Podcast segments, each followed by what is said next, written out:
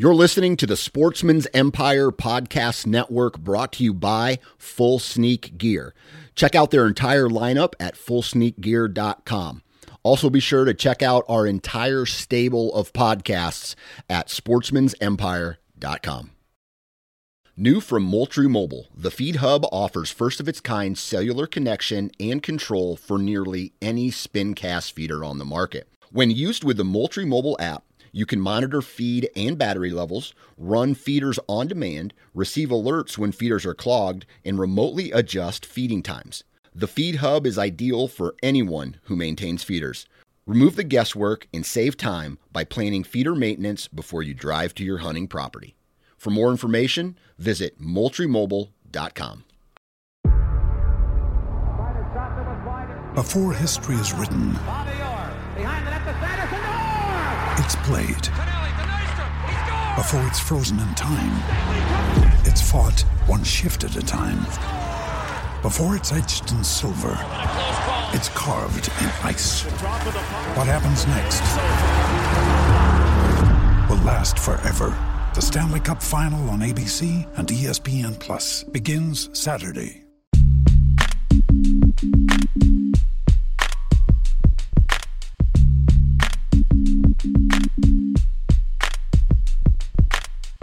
Welcome to the Nine Finger Chronicles podcast, brought to you by Exodus Trail Cameras, the number one podcast for bow hunting product information and hunting stories from across the nation. And now, here's your nine fingered host, Dan Johnson. Ah, four day weekend. Hopefully, everybody's having a great Friday. I don't know about you guys, but I have a four day weekend. Hopefully, you guys have a four day weekend. Uh, I am looking forward to it. Uh, going to be doing a lot of family time, going to be doing a lot of, I don't know, fishing, hiking, playing outside, getting the kids wet in the river. I don't know, just hanging out, being dad, being a husband, uh, you know, putting all the podcast and hunting stuff to the side for about four days. Really going to enjoy uh, the time away from work. Uh, and just have an overall awesome weekend. It's a holiday weekend. It's the 4th of July. Uh, we get an opportunity to celebrate this kick ass country of ours. And uh, we do so with fireworks and family. And uh, those are two cool things, I guess. But today's podcast, man, we're going to be talking with the owner of Heads Up Decoy. And I want to tell you right now, this story is a really cool story. Uh, it about a guy who goes with his gut and he decides he wants to start a product um, out of passion, his love for hunting, and uh, so the story is really cool. And uh, we BS just a little bit with him about uh, not only the product but uh, uh, how he got his start and uh, a little bit about hunting as well. So just an awesome kick-ass podcast as usual, man. And so there's that. But before we get into today's podcast, let's hear from Keith Dvorznak, the owner and president of Ripcord Arrow Rests, about what the benefits of having a drop away arrow rest are. Well, the benefits of a drop away rest is you have less arrow contact on that rest, which gives you better accuracy, um, tighter groups, especially at longer distance. Um, it also allows you to get away with a little more hand torque and guys that punch the trigger or anything. Um, like I said, less arrow contact on that launcher, the more accurate it's going to be. And there you have it. If you guys want to find out more information about Ripcord, please visit ripcordarrowrest.com and take a look at all the products they offer. If you want to dig a little deeper and put the products in your hand, go find a local dealer, go to your bow shop, more than likely have one there, mess around with it, put it on your bow, and then leave the store with it after you pay for it. Uh, and there's that. Now, let's get up. Let's get up let's get in to today's podcast with Heads Up Decoy. All right, on the phone with me now from Heads Up Decoy, Garrett Rowe. How you doing today, Garrett? I'm good. Thanks for having me, Dan. It's a, it's an honor to be on your podcast. I really excited when you reached out to me. I was I was tickled. Well, I tell you what, um, we've had a guy on before by the name of Travis Glassman. Shout out to Travis. Uh, he, I don't know how many times we discussed it, but any time that I would reach out to him, uh, or we would have some kind of Facebook discussion. He's like, "Man, you got to get uh, Garrett on from Heads Up. That product is awesome. I love that product. I love that product." And uh, he's produced with it out in uh, northwest uh, northwest Kansas, and he he lays down some slobs every year. So I'm like, you know, if uh, Travis says it's good, it's got to be good. So here we are. Right. Yeah. There's proof in the pudding there. You know. I mean, uh, he's uh, he's got a track record of making it work, and uh, absolutely, uh, he's good at it. So him and his wife. Yeah, for sure. Yeah, so, no doubt. So this is you know your typical product uh, uh, podcast, but uh, before we get into heads up and uh, how that all came about, how was your personal 2016 season? My personal 2016 season was probably one of my best. Um, I don't. I usually uh, I usually go on one trip and out of state, yep. usually elk, usually elk, and and then I you know concentrate on you know Kansas deer um, right. and turkeys. You know, so I shot a turkey, which isn't a big deal. I mean, a lot of people shoot turkeys. That's um, and then I drew an Arizona elk tag, and this is my second trip down there. First time was kind of a was kind of a nightmare, but uh, this one was not. Uh, I actually um, shot shot an elk, you know, fairly early in the season with my bow. It was um, typical, you know, uh, elk hunting fashion. You know, you were roving through uh, the woods in Arizona, and we were calling, trying to get a response, and one blows up like we were hunting like on the edge of the rim, literally on the edge of the Arizona rim. If anybody is familiar with that, and these these elk, I think, were bedded on the on the ledge of that rim, and this bull elk come right over the top of it, right into our call decoy setup, and I shot him at 30 yards, and uh, he ran down the hill and fell over dead, and I was happy. Man. And uh, and and then for for the Kansas deer season, uh, I shot a I shot a respectable whitetail buck. He was around 150. Uh, I I still think 150s are big deer, and uh, uh, I'd seen bigger. I was after bigger, but you know how that is. It just it never materialized, and I had an opportunity at the buck that I ended up killing, and I took it. So right, absolutely. Yeah, so you got to you got to take those oppor- You got to take those opportunities uh, when they present themselves for sure. Oh, for sure. Yeah, no doubt. And uh, he had he just it was a perfect setup for my decoy, and and it everything was everything happened. Well, let me just tell you. Let me rewind a little bit. Yeah. So, um, going back to the elk hunt, you know, just before I shot this bull, he's standing out there 60 yards and rips out a big old bugle. Right. Then he walks into bow range and I shoot him, and and I was pretty proud of myself on the shot because I actually used archery as a you know the archery science. You know, there was a limb between me and him, and I knew that my arrow was going to fly right over the top of him, and I put my pin right on that limb that was like 20 yards. My arrow just drifted right over the top of it and centered it right in the chest at 30 and ran off. And then for this, for my deer hunt in Kansas, uh, I snuck up onto this buck. He was bedded with a doe, and we'll probably get into this part of it later in the podcast. And he snort wheezed at me at wow. 25, 30 yards. I couldn't get a shot at him. One of the coolest things that that was probably one of the coolest things I've I've ever witnessed was him, was that buck snort wheezing at me. It right. was really cool. Right. I tell you when so, when uh, some of these animals are vocal, you know, when you when we think of whitetail, we think of a very quiet animal. But when they're comfortable sure. and the, at times aggressive, a, a whitetail buck being aggressive, a snort wheeze is a very rare thing to hear in the timber, my opinion. Yes. Or I guess in I guess it, not necessarily timber where you're where where you're hunting at, but uh, um, what what is the terrain you're where you hunt in Kansas? What's that like? I would con- I would consider it to be broken, um, and it's a mixture of river bottom, and you can put rivers in quotes. Okay, that's we yeah. call them rivers out here, but they're not like Iowa rivers or Missouri right. rivers. Okay, they're they're creeks, um, and but but they're labeled as rivers.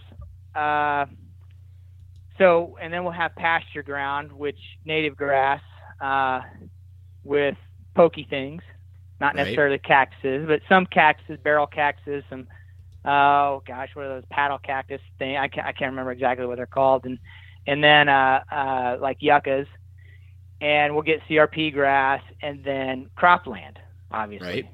Right. So that is, and and it's not as flat as what I I drove to Indianapolis a couple weeks ago, and uh, where I live is not nearly as flat as southern Indiana. Right. Um, it's it, it's got rolling hills. Our horizon is flat, but we have lots of rolling hills and draws and and canyons and things like that. And uh, and so it's it's kind of a it's it's a mixed bag bag of everything really. Uh, it's kind of it's really awesome. I mean, I really love it out here, and you can have whatever whatever kind of a hunt you want. You can kind of have it out here. Right. Absolutely. Now, um, where do the you know in that area that you hunt, where are the deer typically bedding, and what is their food sources for the most part? Food sources for the most part would be uh, corn, dryland corn, milo. That's usually early. Dry corn, they'll they'll graze on that stuff all year long. You know, when the corn you know gets knocked down and and there's still, uh, you know, unharvested cobs laying out there. Uh, milo, they love milo late summer until it gets cut, and a lot of times they won't leave until the combine almost runs them over out of those Milo fields. So they love Milo. Yeah. Uh, and then, like once that winter wheat really starts to kind of take a stand, they kind of transition out of that, and then they go to winter wheat. And there's always, obviously, there's there's uh, um, we have alfalfa bottoms and things like that too. So the alfalfa is good when it's green, but once it you know freezes and and turns brown, then they they abandon that really fast. So right. But that's what they eat. Yeah. So we do have so some dryland corn. So yeah. So where do they spend like? Where do they spend most of their time bedding at? Well, um, I always feel like they spend their time bedding um, in thickets and and pastures and places where they can get sun and light grass or you know edges. Right. You know, um, a lot of it I think has to do with you know kind of how the sun hits them and uh, but I see river bottom land unless there's a lot of unless it's really thick. I see them more just traveling river bottoms, in my opinion, uh, than actually you know staying right in the right in that you know bottom area. Right, for sure, for sure. Uh, yeah, my uncle he lives in southeast Kansas, and it is a lot of pasture ground, um, not a lot mm-hmm. of ag, and right. it's all all the the only trees are really in the river bottoms, and that's where a majority of the deer are traveling. So, sure. um, uh, completely different world than what I'm used to. You know, I got like a, a, a mixture of big timber and and ag field timber or uh, ag field fingers and whatnot. But uh, right, but generally your environment, right? The environment that you hunt in, uh, or you know anybody in general, if they are going to um, produce some kind of a product, right? They're going to come up with an idea for a product. Um, their mm-hmm. environment influences that. Is for sure. did your environment transitioning to heads up now? Did your environment help influence you create heads up decoy? Um, later on it did. Yeah. Um, so I have been, you know, I was a tree stand hunter my whole life. Right. Um, up until 2008, I think, 2008, 2007. And so the idea of so I kind of you know I mean we've talked and or we've read and and there's just so much information about whitetail hunting out there and how to do it and most people I'd say 99% of people hunt from a tree stand. Uh, you know, maybe that's a little high, but I mean, it's got to be way up there. Majority. So, yeah, the the the the whitetail hunting thing, uh, as it is me, for me now, was not on the radar. It was not like how I hunt them now. Um, the the reason I came up with heads up decoy was because I started elk hunting. Okay. And I knew and what was on the market at the time I started elk hunting was uh, I knew it would work, but I didn't think it needed to be what it was. I, I, I mean, I hunted it. You hunted a lot of times. You're hunting in dark timber. Uh, after about three days in Colorado Rockies, you're down to a knife, water, and weapon. You know, um, you know, you and fluff things or other accessories, they stay at the camp if you're not seeing elk or hearing elk. Right. Right. And so the whole idea was to come up with a, a partial body decoy that you could you didn't have to stake to the ground or deploy. It was already ready and you could stick it out and hold it out, provide some movement uh, because the timber was so thick that you know, a, an elk could be in bow range, and and even deer can they can be in bow range, and they're still only a partial of their portion of their body is exposed to you for you to get a shot or not get a shot. Right. And that was kind of the whole philosophy. I just wanted a bull. I wanted a I wanted a product or a decoy that I could, in the moment, would be ready on demand. Something I could run with if I had to, and then something that I could operate yeah. and get the bull's attention. And it didn't, and all it needed to be is just something to validate there's a cow there making those sounds. Now, that was the whole idea. Now, I knew that I needed more. And most of the time, when people think about big game decoys at the time, maybe for me, I thought antelope. Oh, everybody antelopes or hunts antelope with a decoy, which isn't really true either. But there is a, a decoying part of antelope hunting, and so I threw the antelope decoy in there, and then it took a while for me to get the design down, um, right. and and how to structure the decoy to make it functional and and and hold up through the rigors of a hunt uh, or multiple hunts for sure, mm-hmm. multiple mm-hmm. hunts, and then. And then once I kind of got that elk decoy down and the antelope, the, the antelope and the mule deer doe were really easy to come up with. And I knew that the mule deer doe out where I live would be ridiculous. And it has been ridiculous. Uh, so I don't hear every story because people are pretty protective of what they shoot or the stories that they tell or where they hunt. It's just the reality out here sometimes. Right. And, um, but I've run into some people at different shows or different events um, or whatever, a 3D or something, and I've seen them lip my name. You know, I've read their lips reading my name.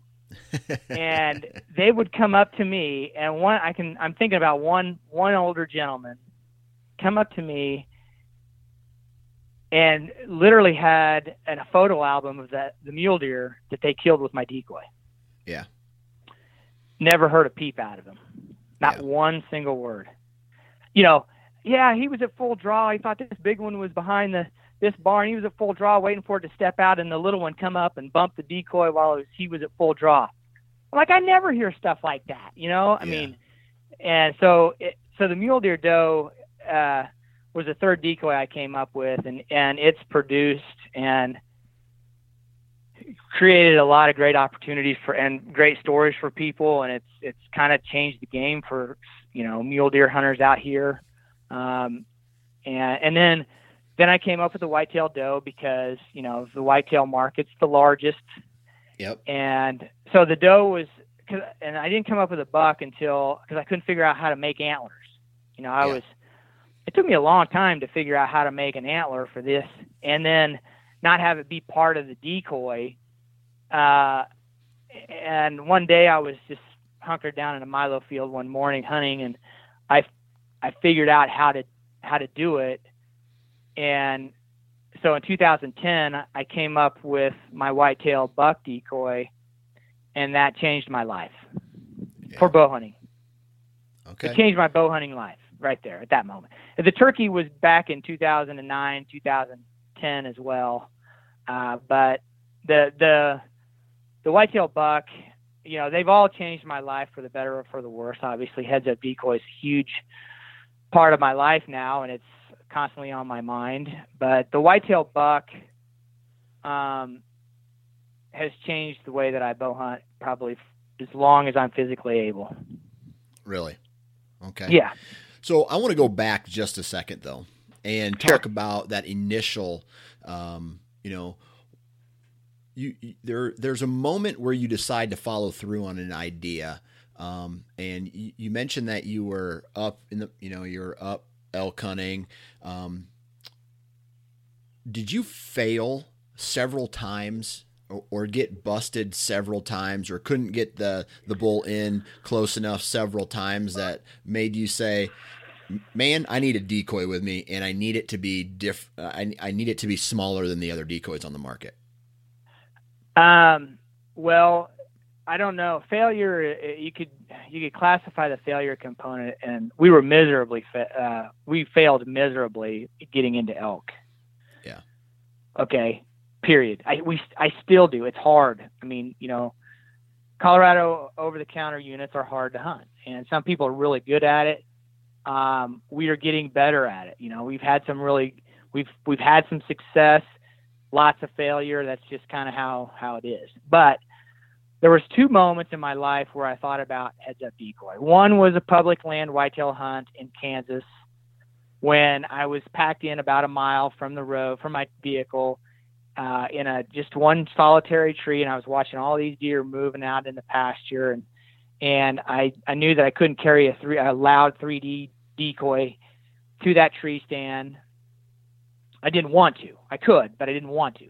Right. And and I I was like, you know, I could put a a, a decoy on a stick, just a head like a lollipop, and just stick it in the ground high enough to peek over the grass and simulate a bed of doe and I would and then and maybe clip it to a tree or something like that. And and then I left it at that. 1999. I was 1999. Yeah. And then when I started elk hunting, um, you know, and I don't mean this in any in, in a bad way at all. Um, you know, the Primos Truth videos are awesome. Yeah. I mean, those those elk videos are freaking awesome. But that is it's it's hard to find that type of an elk hunt. And yeah. well, they're so when uh, we, I'm, I'm, pretty sure they're using outfitters. You know, oh, for definitely. Low, oh, yeah. yeah, low pressure, low pressure. Yeah. Um, yeah. and that's what you see on a lot of the TV shows. Yeah.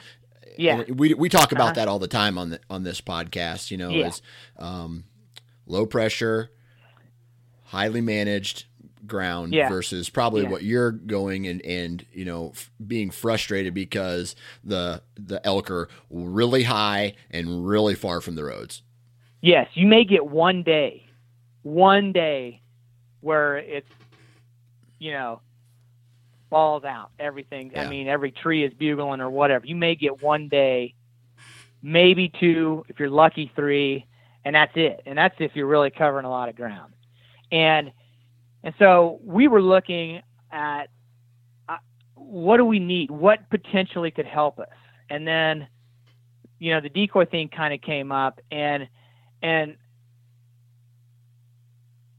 when I went up there, I'm like, okay, there's no meadows up here. There's no places I can see a long ways. I'm seeing 60, 70, 80 yards max. You know, my brother's standing 20 yards from me, and if he's standing there, I can't see him.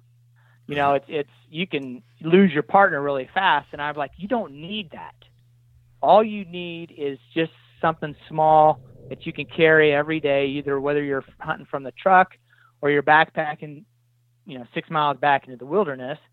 And so, I was telling my boss this at the time, and he had, and I don't know that I don't know, just very coincidental, I guess. Um, I guess that I was telling him about this. I said, I think you just need like a head, just a you know of an elk decoy, and I think it would work. And he goes, Well, the guy that's roofing my house has an elk farm 20 miles north of here, Garrett. It's like you're shitting me. And I said, No. And he goes, No. And so I called him. He said, Yeah, no problem. Come up, take as many pictures as you want. And so that was when the whole process started, and and that's kind of how. And that was 2006, 2007 when we started, when we, me and the turd in my pocket, started developing this this product now known as Heads Up Decoy. Okay, so you went to an elk farm. You took some pictures of some elk. Did you? have any past experience or what were you doing before heads up decoy i mean did you have i mean was it kind of a, a similar from a material no. standpoint? No so it was a completely new no, idea for I'm you a, a, completely different path oh, yeah. in the road? Yes for sure. I am i'm a hunter first. I'm a bow hunter first and i have heads up decoy also. I mean i enjoy shooting animals with my bow. Um, and so yes, heads up decoy is that's I I started that all from ground zero from conception basically. Uh, I had no experience. I mean, I literally spent hours and hours and hours finding different suppliers. I've gone through I don't even know how many different suppliers over the course of since I've started Heads Up Decoy and and uh, to get it to the point that it is now, and it still has a long way to go. I mean, it's it's still, you know, we still, in my opinion, aren't selling as many as we should. Uh, you know, um, because they're so they are effective and they and they do work. But um, yeah, I started all this with no. I, I had I had I had no experience in anything other than healthcare, and and luckily luckily, Dan, there are beautiful people in this world that are willing to help you. Yeah. And yeah. and so I walked into this place. I mean, and I don't want to encourage people. I'm not saying this to get to encourage people to get into the outdoor industry because it's tough. It's it's not, in my opinion, what it appears to be on social media. It's hard, uh, and yeah. and it's watered down, and and there's a, you know it's it's tough, and but at the time it wasn't like it was now. Facebook was just kind of beginning to you know kind of kick in, but um, I walked into this. I I kept making phone calls because I knew if I kept making phone calls, Dan, that eventually somebody would know something. Yeah. And that is, and that's essentially what happened. We had uh, some people here in town that, you know, made athletic apparel, uh, braces and things like that, and well known. And I didn't even think about them. And I walked in, and I had a, this guy looked at my just absolutely ridiculous prototype that was so sad and so pathetic. And he looked at me in the eye, and he he took me serious. Yeah. And so then, so I always blame him for everything now. I said, you know, if it wasn't for you, and he's he's an older fellow. He's I think he in his mid 60s or something like that. Just awesome guy, and eh, always picks up the phone and always helpful, and and he's he's been around the world a million times with, you know, and he he understands you know suppliers and and he's touched a lot of people uh, all over the world, you know, or, or been in contact with a lot of people. He knows how to communicate. Just, you know, he's a guy that, you know, I, he, he's been so helpful. And so that's kind of how it all started, really. I mean, I learned a lot from him and, and then, you know, the school of hard knocks just teaches you a lot too. Right. Right. So this, what, what was this first prototype made out of? And you know, you went in, you went into this guy. Uh, I mean, was it like a cardboard cutout with a, a picture painted on it, or, or what was it? Pretty close. Yeah. It was a it was a bed sheet.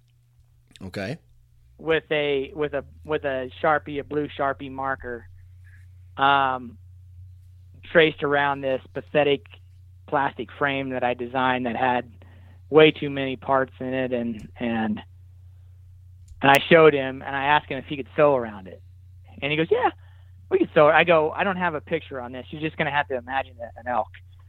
He goes, "But could you?" He goes, "Yeah, we could probably sew something around." And then he kind of was fiddling around and, and telling me about some of the plastic stuff because I was just kind of telling him some of some of the things that I was having problems with at the moment. He goes, "You know what? If you uh, if you come in with some stuff, you know, we'll sew it for you." Because at the time, my mom was sewing some of my prototypes. Okay. And and then that's then I think it was like six months later, I walk in with a totally different prototype. In fact, the one that I have right now, as far as like the elk image, um, and he was like, "Holy shit!" You know, yeah. this is a huge improvement. Yeah, we'll make these for you. and and he's an outdoor guy. He likes to fish and hunt, and and and he's intrigued with that, you know. And so that was an easy sell for me. And so Right. at, at that point, then it's just kind of been, it's you know the rest is history. So So was this a was this something that you know typically before a business is even make it to be considered a, a, a business they go through some kind of research and development stage to justify that the amount of time energy and money that they're they're about to start putting into a company is going to pay off in the long run. Did that ever cross your mind or did you believe so strongly in this these prototypes that you just knew that by grinding you were gonna it was gonna take off um, I knew that somebody was going to do it if I didn't. yeah because I, I felt that strongly about the concept, and people still, I mean, I'll go to trade shows and stuff, and people still go, "So those things really work?" And I just want to say so bad, nah, I just, you know, put this ginormous uh, burden on my family and my life just so I could pull a practical joke on it. yes, they work. I would not Yeah. be here if they did not work, and Right. and they work, and and so and I have under when I first developed them, Dan, I I didn't know how good they did work. We learned a lot of shit, man. yeah that's The only reason why I'm saying that word is because I've heard you guys say it on this podcast before. well i tell you what if that's the only word you've heard then uh, then you need to listen to more podcasts I've heard a couple other ones too, but that one. so So, but yeah, So- so, that's really I, I all that stuff was like, okay, I got to get it out here. Let's just learn as we go. right It was so, essentially Dan is kind of how I, and I'm not recommending that to anybody. Right, right. So my my my question is, uh, and I keep going back to these prototypes, but were you out in the field hunting with a silhouette, or you know, Bed with a sheet? bed sheet on it? No, no, but I think No. you could kill one with a bed sheet, Okay. just a, So- a brown one, but don't tell anybody that. Yeah, yeah. What what kind of what kind of testing did you do in the field before you said, you know what, I'm gonna I'm I'm going all in with it? Um, the only test was is it gonna can it make it into the wilderness and back Right. without breaking. That was the test. all right. That so was you so how did you test that? Just go on hikes and mess around with it up? uh, No, I, I took it on elk hunts and we used it, and and it and it did it, it it held up, and so at that point, it was just a matter of getting people to to, to um, believe in the concept. And most Right.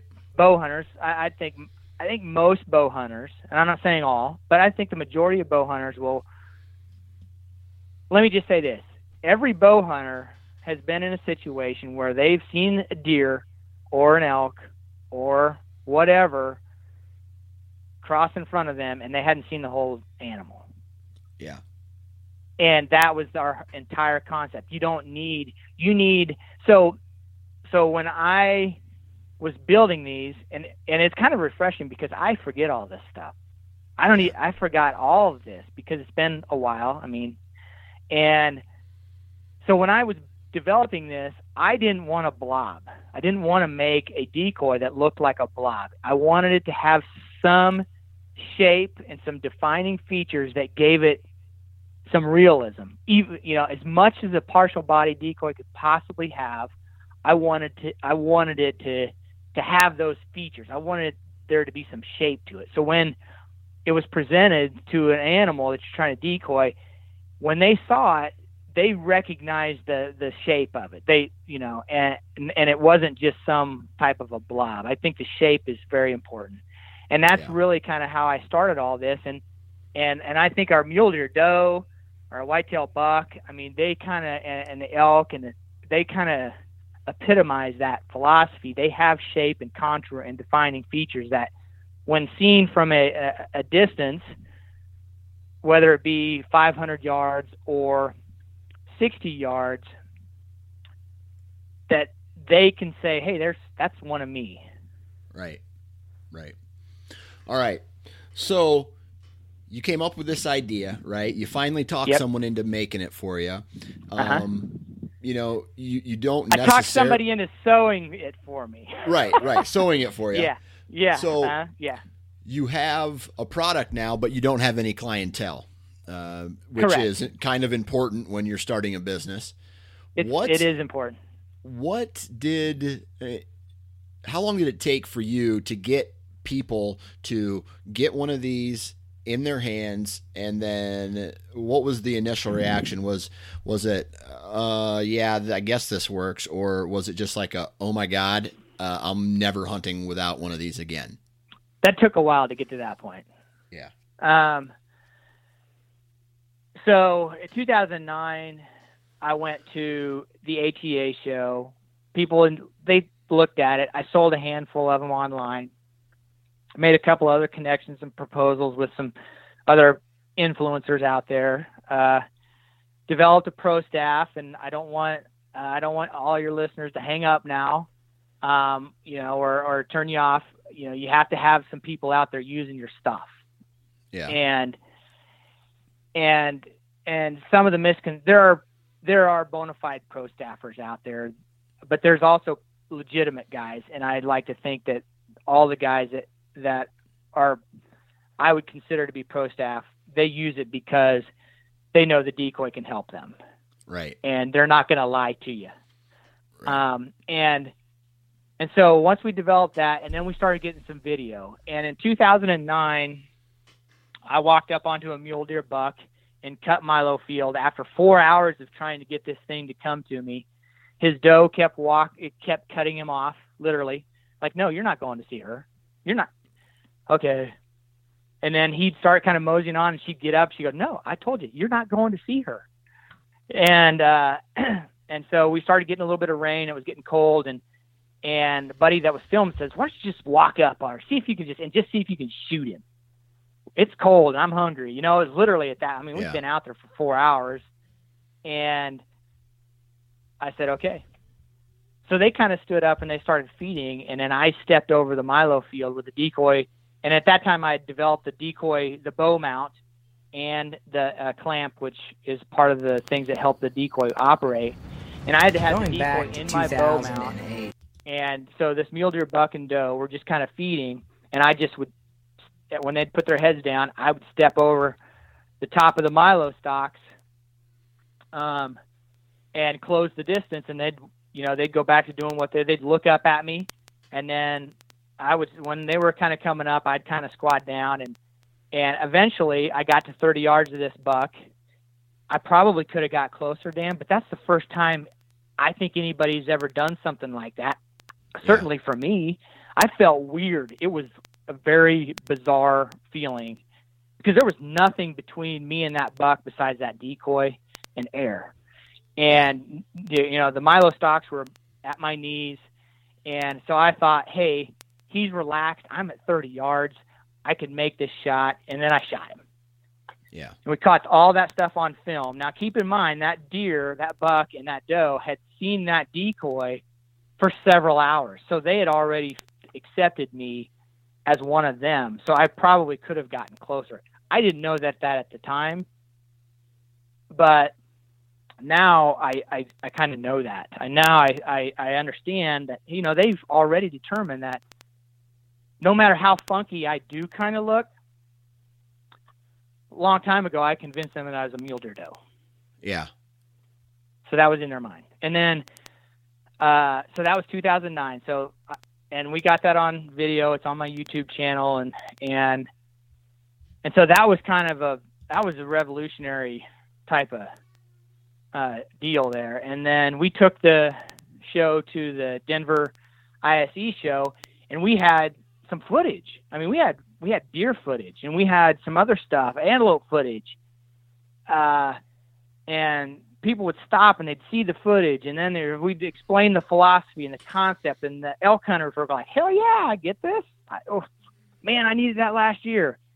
And yeah. so then that's kind of when it started kicking off was 2000 and January of 2010, and then later on that year, Dan is when I got the the whitetail buck, and then we kind of had another moment there of redefining archery hunting as I know it. Um, when I shot this enormous seven point gnarly, just gnarly buck in a Milo field uh, my buddy was holding the, the buck decoy. We got to 60 yards, 70. He grunted at him. He stood up, looked at us, totally pissed. And he postured in from 70 yards, and I shot him coming into us at 17 ish. Jesus. And so what's that? Is that that's got to be a rush. I mean, some, it was something that freaking if you watch the video on my YouTube channel, you will feel the emotion because uh, I got I get so much crap from a buddy of mine because is that the toasted? I mean, we call him the toasted buck because I said I toasted him like 17 times. I don't know how many times, but it was a lot. Yeah. And um and and and since then we dis- we discovered a new way to kill whitetails. Yeah. And I've had uh, since then in open country, or even you know some of the river bottoms, depending on wind. Um, you know, I've I've decoyed in many, many, many whitetail bucks, little guys, spikes, posturing in half racks, uh, to some you know some really really big ones, and you know, and and obviously you know the whitetail buck or decoying one to finish and when I say finish, commit to you is the way to do it. But you know, there's a lot of different ways to use the product. Um, it is bow mountable. You can clamp them to a tree. The clamp and the bow mount are universal for every decoy.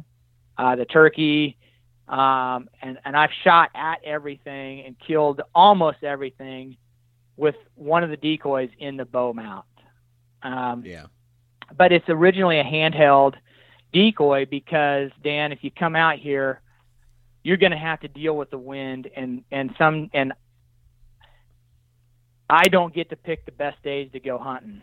I'm still right. basically a weekend hunter. Mother Nature can kick your butt out here with the wind, and if if it's November 5th and it's blowing 25 miles an hour or 30, it's November 5th.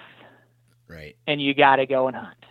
Yeah. And so um, it's not fun sitting in a tree stand when the wind's blowing like that. Deer movement is is maybe a little tougher, and so going after them, looking, being you know, searching for an animal in, in open country, which oftentimes they are, um, and then having a having somebody you trust, a buddy, to go along with you.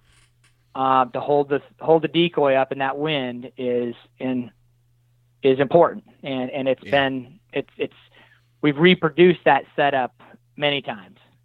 Yeah. So this there's not only a bow mount for it, but there's also like a, a stick that sticks into the ground um, that you well, can kind of get. How how does that work? Well, okay, so I make a ground stake for the turkey, but I don't make a stick that sticks in the ground for the big game decoys. I make I make a clamp. So you find like a bush or something or or a branch and you clamp, you slide the handle into this clamp, and then you clamp that clamp the decoy to a spot object, and the clamp is like a heavy duty clamp. Again, because we deal with a lot of wind, so it can you know tolerate some and, and withstand some some wind. Now, obviously, if it's 30 miles an hour, 40, which it can be, you've got to find some protection, or because it won't hold up. It's a silhouette decoy, you know. Um, but um, if you get into some protection, it'll still it'll still it's designed to hold up into some wind and and and hold the decoy stationary and appropriately. So. Right, right. So, I mean, obviously, you're the owner. Uh, yeah. You're you're the you have great confidence in this product. Talk yeah. to me talk to me specifically more in detail about how you use some of the you know how you use the the product and because most of my listeners are probably whitetail hunters and th- they're from probably more than likely they're all from the east coast talk to me yeah. how so- someone from uh, you know let's say Iowa Missouri all the way east and south could use a heads up decoy well um it would it would be somewhat different than what I would consider to be ideal, but not out of um, ordinary.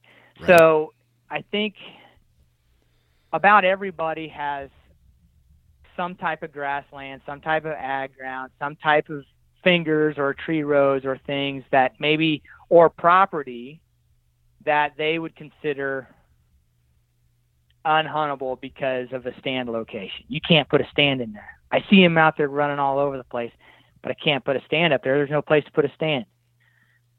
This is where my decoy equalizes that and neutralizes it and and gives you an upper hand purely during the rut. Um, and I don't like to up I don't upsell people.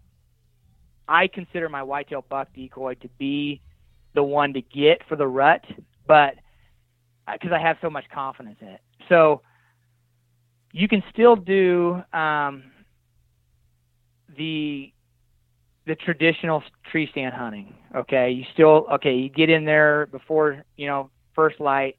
Maybe you hunt till ten and eleven, um, and you can go to little pockets. If you have pockets on your property where you think there may be a buck and a doe bedded during the day, so the way I see animals work are bucks. They, you know, whitetail bucks. They like to push a hot doe away or one that's close to estrus, and isolate them from competition. Right. And and so, and they'll figure out where those uh, the where those places are, and they'll push them up there. And a lot of times, it seems like a, a great, you know, where you're, you know, if you think about quail hunting, if you quail hunt and you're hunting all these little you know grass ditches or and and thickets and stuff that's where they are in my opinion. Yeah. and if you get the wind in your favor and you can sneak in you can clamp the decoy to maybe a limb 50 60 yards away um, or have a buddy hold it or whatever and you can do a grunting and a rattling sequence uh, in the middle of the day. And sometimes you'll you know if you keep doing that enough eventually you're going to pull one out of there you, know you're going to hit the right spot. And and a friend of mine does that to perfection. He will say well i didn't see anything today so i'm just going to go and it's still around here but he finds these little hidey holes and he cold calls you know and he'll pull in these bucks out of these draws and ditches uh several times. And he and so it's an all day affair for him with and and so he'll use rattling and grunting sequences. Um, and when I when I rattle and when he rattles, we hit the antlers together as hard as we possibly can. I mean, I can smell the friction of the sparks from the antlers. I use the biggest antlers I can get, so the noise, so the sound carries as far as it can, and then I make it so the decoy is visible. So they, when they're, if they stand up or if they are coming from 60, 70 yards. They see the, you know, they see the antlers, and at that point, the only thing that's going to stop them is the arrow. Right. Right. And so that's how I would tell somebody from east of Salina, Kansas, maybe, or east of Topeka to hunt them. But there's still plenty of places out there that have a lot of pasture ground and a lot of a lot of places. I mean, if you can see, if you can see deer uh, in a in a pasture field or in ag ground, and there's some type of topography, you got a chance. Yeah, you have a yeah. chance. So, you know, you probably messed up a lot when you first started hunting with that that's just me. My my guess is that when you started using these heads up decoys um, in your hunting regimen um, i take it there's there was some trial and error you had to go through. What were what was the error? What were some of the mistakes that you made um, when hunting with a decoy that screwed you the most that my listeners out there could benefit from? Well i would say whether you're using a 3D decoy or a heads up decoy or uh, anything else, a decoy cannot take an animal by surprise. Yeah. It's got to be seen. And so hiding it, getting in too close, taking them by surprise, um, that is probably the thing that I that I learned the most. Um, you know, there's nothing we don't really try. You know, sometimes they just don't want to have anything to do with it. That's it's reality. It's you know, it's a decoy. They don't want to have anything to do with it. I don't know how many times I've left the truck saying we're either going to scare him or kill him. And and so, you know, it's so much. Every every situation is so different. But I would say, by and large, the the thing that we learn the most is do not get too close to them and sh- and then all of a sudden you pop up a decoy and they just freak out. There there's this little buffer a 60 yard buffer 80 sometimes it's farther than that dan. I mean sometimes it's 300 yards. Yeah. But every every animal does not like to be taken by surprise because most of the time they feel like they should have re- recognized that that an animal uh, like a, a deer that size was gonna would uh, they'd see him or you know or something and right.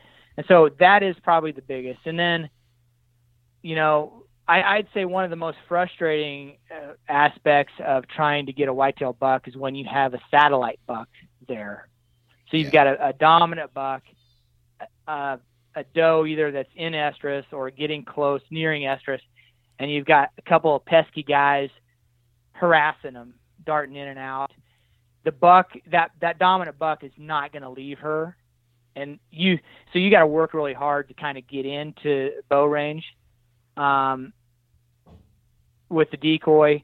But usually, when it's just a buck and a doe, I mean, then you're almost. I mean, the the the six the percentages are so good if you can get to 60 yards or 100 or 80 or whatever, that he's going to come in, he's going to feel threatened, and he's going to try to escort you out of there. Um, right. So um, the trial and errors are mostly just, uh, you know, trying not to scare them uh, by getting too close. And every animal kind of has its own tolerance. At some point, it's just not going to, it's either going to say, okay, I've had enough of you. I'm coming to kick your ass or I'm coming to check you out, some kind of like in a mule deer situation. Okay, I'm gonna, I'm going to come over. I'm going to check you out. Yeah. And or they're just going to say, you know what, something just doesn't feel right. I'm shagging ass out of here. See you later. Right. And that's so we try to push the envelope to get that animal to do something. Sometimes it's what we want, and other times it's it's not. And and having this screw it, it just might work mentality we've done a lot of crazy stuff and had some really cool interactions um, with with animals in open country and death. I mean, just so close and you know, ten yards. It's it's just kind of neat. I mean, I, I don't know how to explain it. I wish everybody could have that sensation, but um, you know, over the years, I, I suppose you know we just it's a rutting. It's it's it's the whitetail buck is certainly a, a decoy you you want to use in the rut. Right.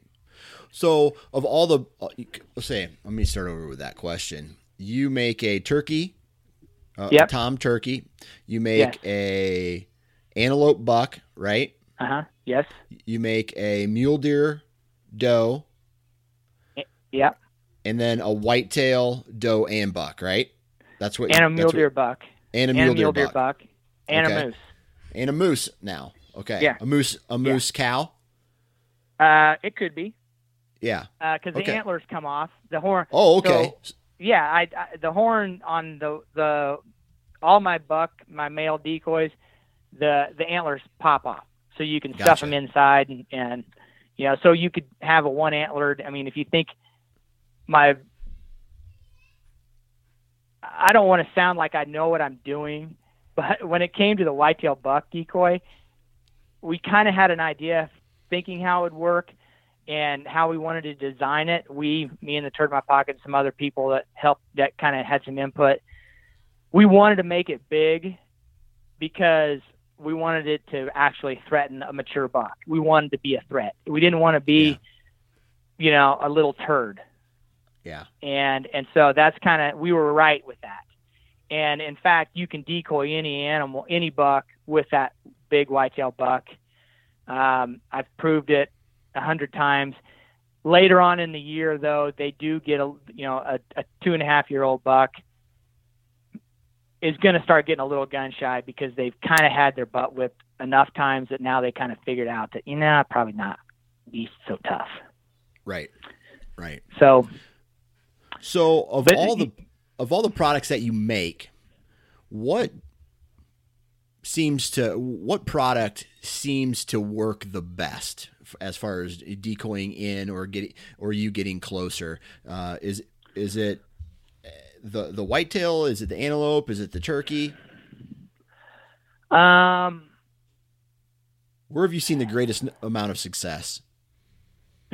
well, probably turkeys because they're so prolific. Yeah. You know, I mean, you're not trophy hunting turkeys.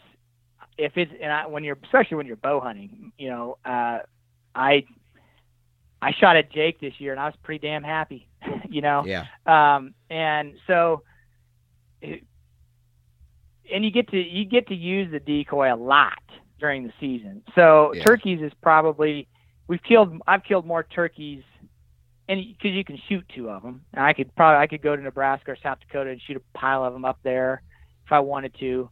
But you can shoot a lot of turkeys. You got friends that enjoy that, and so we shoot a lot of turkeys with the turkey decoy. Right. Um, mostly with a decoy in the bow, or when it's really windy, we'll have somebody holding the decoy, and then we'll be in their hip pocket. Um, I would say my mule deer doe and my whitetail buck would be the next two. Um, and then I'd say my elk is is the next. Um, and not a distant. I sell more elk than I do anything else because of it. They weigh less than a pound and they do pack and they're e- they are easy to use and they're ready on demand. I think people people understand that now and they get it. Um, so because of that factor, I sell a lot of those. Um, Yep. the, the more of those than anything. Um, but I would say that a, an elk reaction is probably not as slam dunk as a whitetail buck. Right. Right. Um, and I'm not as proficient at elk hunting. I've had a lot of, I've, I've had a lot of good reactions with, with elk, um, when they have seen it, me personally, but, um, you know, like if I lived in Colorado, I'm sure my, I would say my cow elk is the best. My whitetail, I don't know. right. You know, right. I wouldn't, I wouldn't know what I know about my whitetail if I lived in Colorado. Right. Right.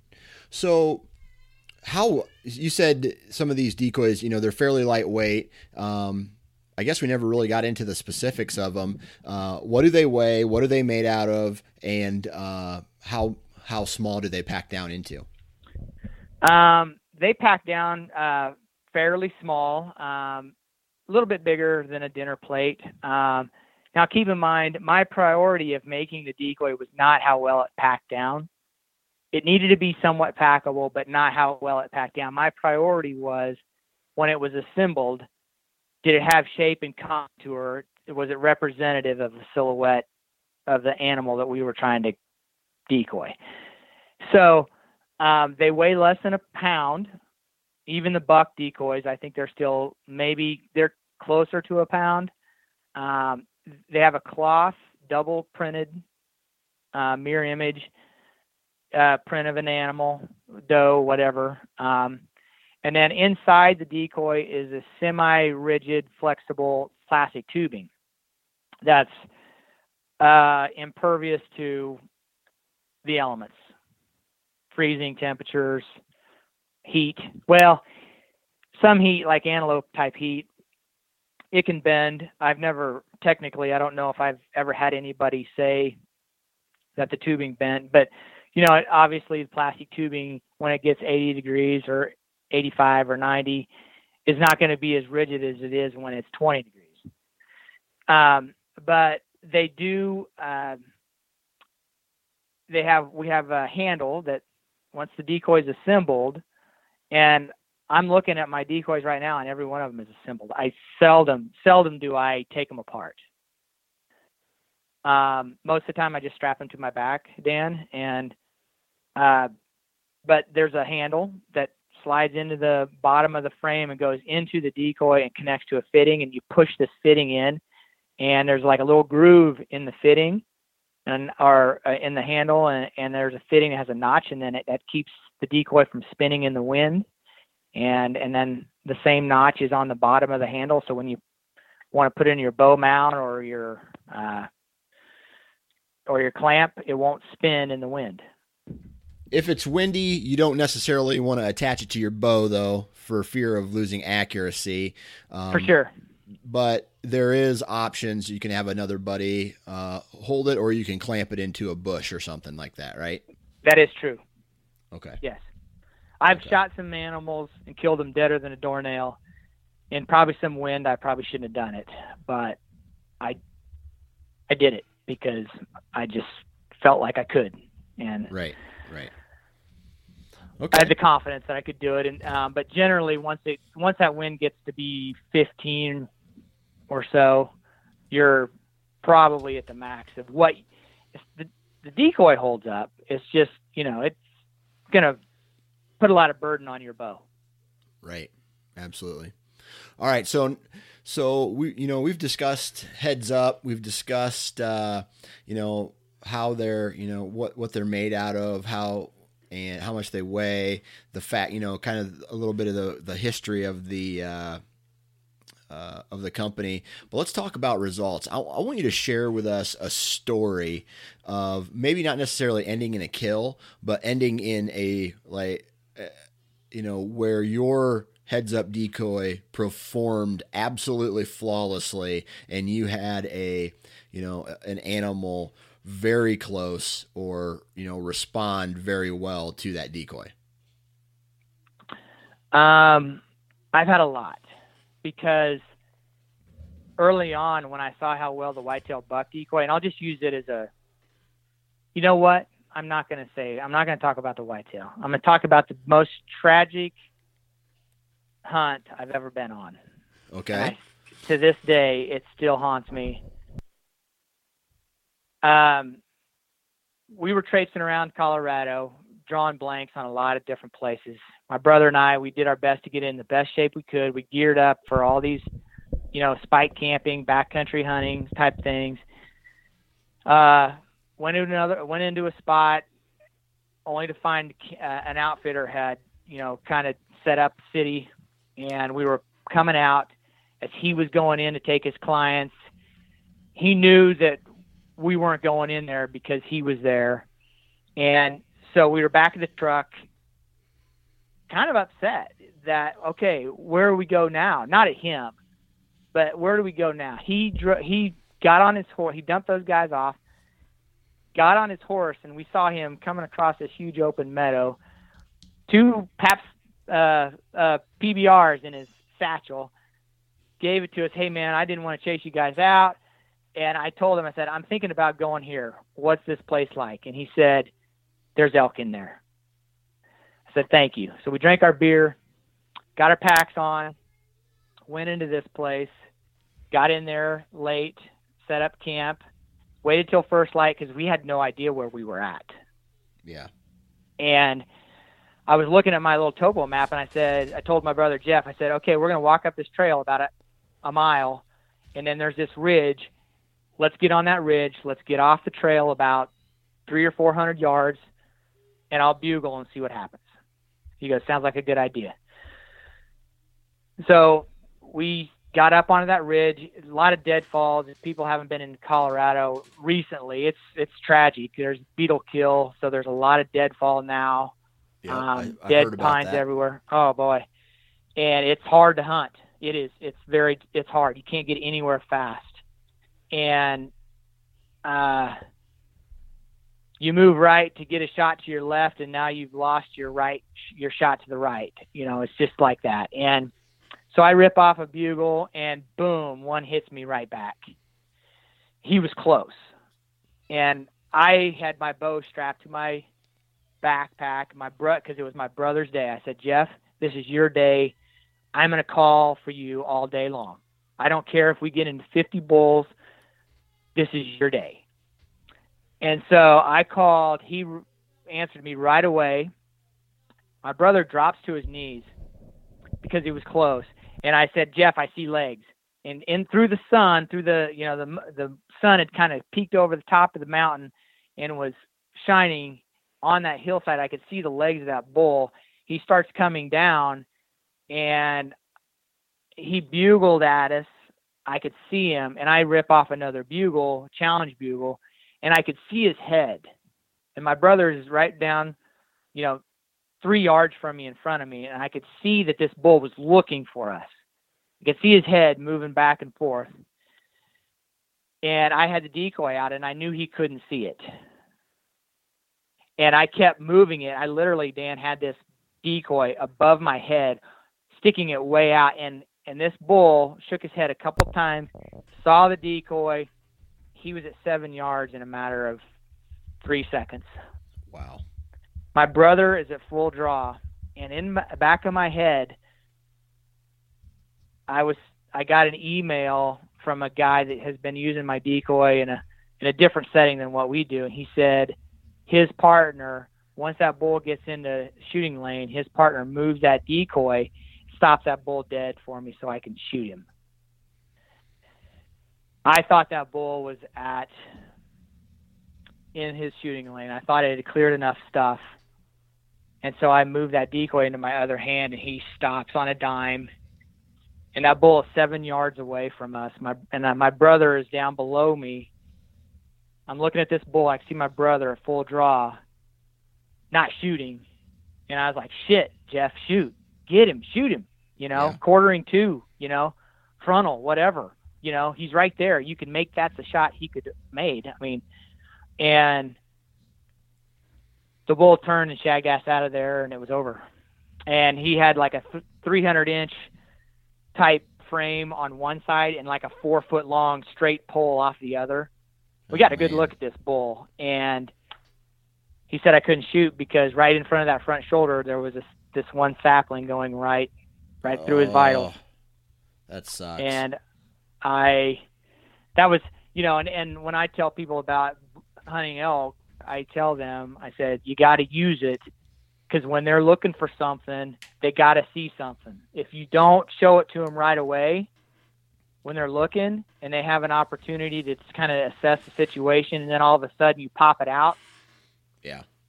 that you're not going to get a very good reaction Yeah. and i could read that bull and that's what happened And So- just by chance, that sapling was right in the way of his vitals.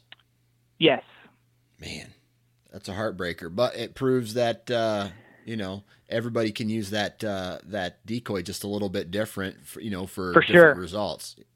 yeah there's no one way to use my product it's it's really develop your own proficiency and that's that's kind of the beauty about it there's a lot and that includes taking it and not using it um you know i mean there's times when you don't need a decoy. And Yeah.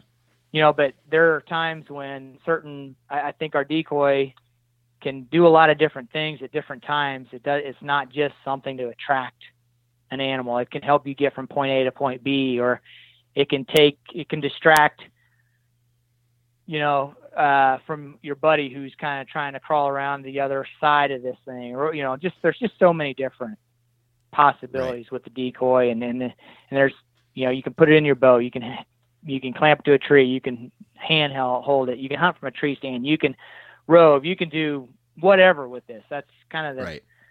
there's just no one way to use it and we've used it a lot of ways right so, you know, we've talked about the product now and whatnot, and, uh, you know, maybe a guy or gal is considering, you know, no matter where they hunt or if they're going on a Western trip for either mule deer or elk or whatever, why should they consider picking up a heads up decoy for this upcoming season? Well, because there's no one, like I said earlier, there's no one way to use it. It's, it's, a versatile product. It's it's not designed to use one way, but it's also designed to create opportunity when opportunity is not likely. I mean, very very few times are you going to crawl in through a milo field or or corn stalks and get a shot opportunity at a whitetail. Well, this could change everything for you. It could, you know, you if you could get 60, 80 yards away from a buck that's rutting with a whitetail doe and show him that decoy, he may be 10 yards in front of you closing and the only thing that stops him is, a, is an arrow. I mean, that's it. That's what can happen. Right. Absolutely. Absolutely. Well, I tell you what, man, uh, I really appreciate you taking time to uh, come on the podcast, talk about Heads Up, talk about the success, and uh, good luck this upcoming season, not only uh, from the business standpoint, for, but in the field as well. Thank you, Dan. I appreciate it. Thanks for having me on. It was a it's an honor to, to be on your podcast. I I enjoy the ones that I've listened to, and and uh, I hope uh, people enjoyed this one. Huge shout out to Garrett for coming on the podcast and talking about Heads Up. If you're still listening, and hopefully you are, Heads Up has decided to take part in a giveaway this week, and uh, you will be, if you win, you will be given one Heads Up decoy of your choice. And here's how you win. First thing you got to do is go to the Nine Finger Chronicles Facebook page and share the post that mentions this podcast. You got to click the share button and share it on your personal page. Then you need to go to Heads Up Decoy, like that page, and comment Nine Fingers sent me. And by doing those things, it's pretty easy. You will be entered in to win the giveaway. Also, be sure to pay attention after the 4th of July for the very first Lone Wolf giveaway. Uh, results. Uh, I will be digging through and kind of organizing it to where I can get a, uh, a name out of the hat at random. I'll be drawing it, and then I will be making an announcement next week sometime for a set of four sticks. That's the first uh, product that is uh, going to be give away, given away, and then the next uh, products are going to be the Alpha, the Climber, and the Assault. And uh, I think in that order, I'm not 100% sure, but August 1st, September 1st, and October 1st for those. Uh, other than that, guys, follow me on Facebook, Twitter, and Instagram. Be sure to go out and support the guys and uh, the companies that support this podcast Deer Lab, Bighorn Outfitters, Lone Wolf, Ozonics, Gearhead, Wasp, Exodus, Ozonics, Lone Wolf, Ripcord, all that, all those companies. Uh, thank you to those guys because uh, if it wasn't for them, uh, my wife would be really pissed at me for spending this much time in my man cave. Uh, other than that, Instagram, Twitter, Facebook, I already mentioned that. Uh, if you want to be on the podcast, hit me up. Uh, either through Facebook or you can uh, send me an email at ninefingerchronicles at gmail.com. My kids are yelling, my dogs are barking. Uh, so that means it's time for me to go. Thank you very much for tuning in. Have an awesome holiday weekend. And remember, if you're going to be up in a tree, wear your damn safety harness. Have a good weekend.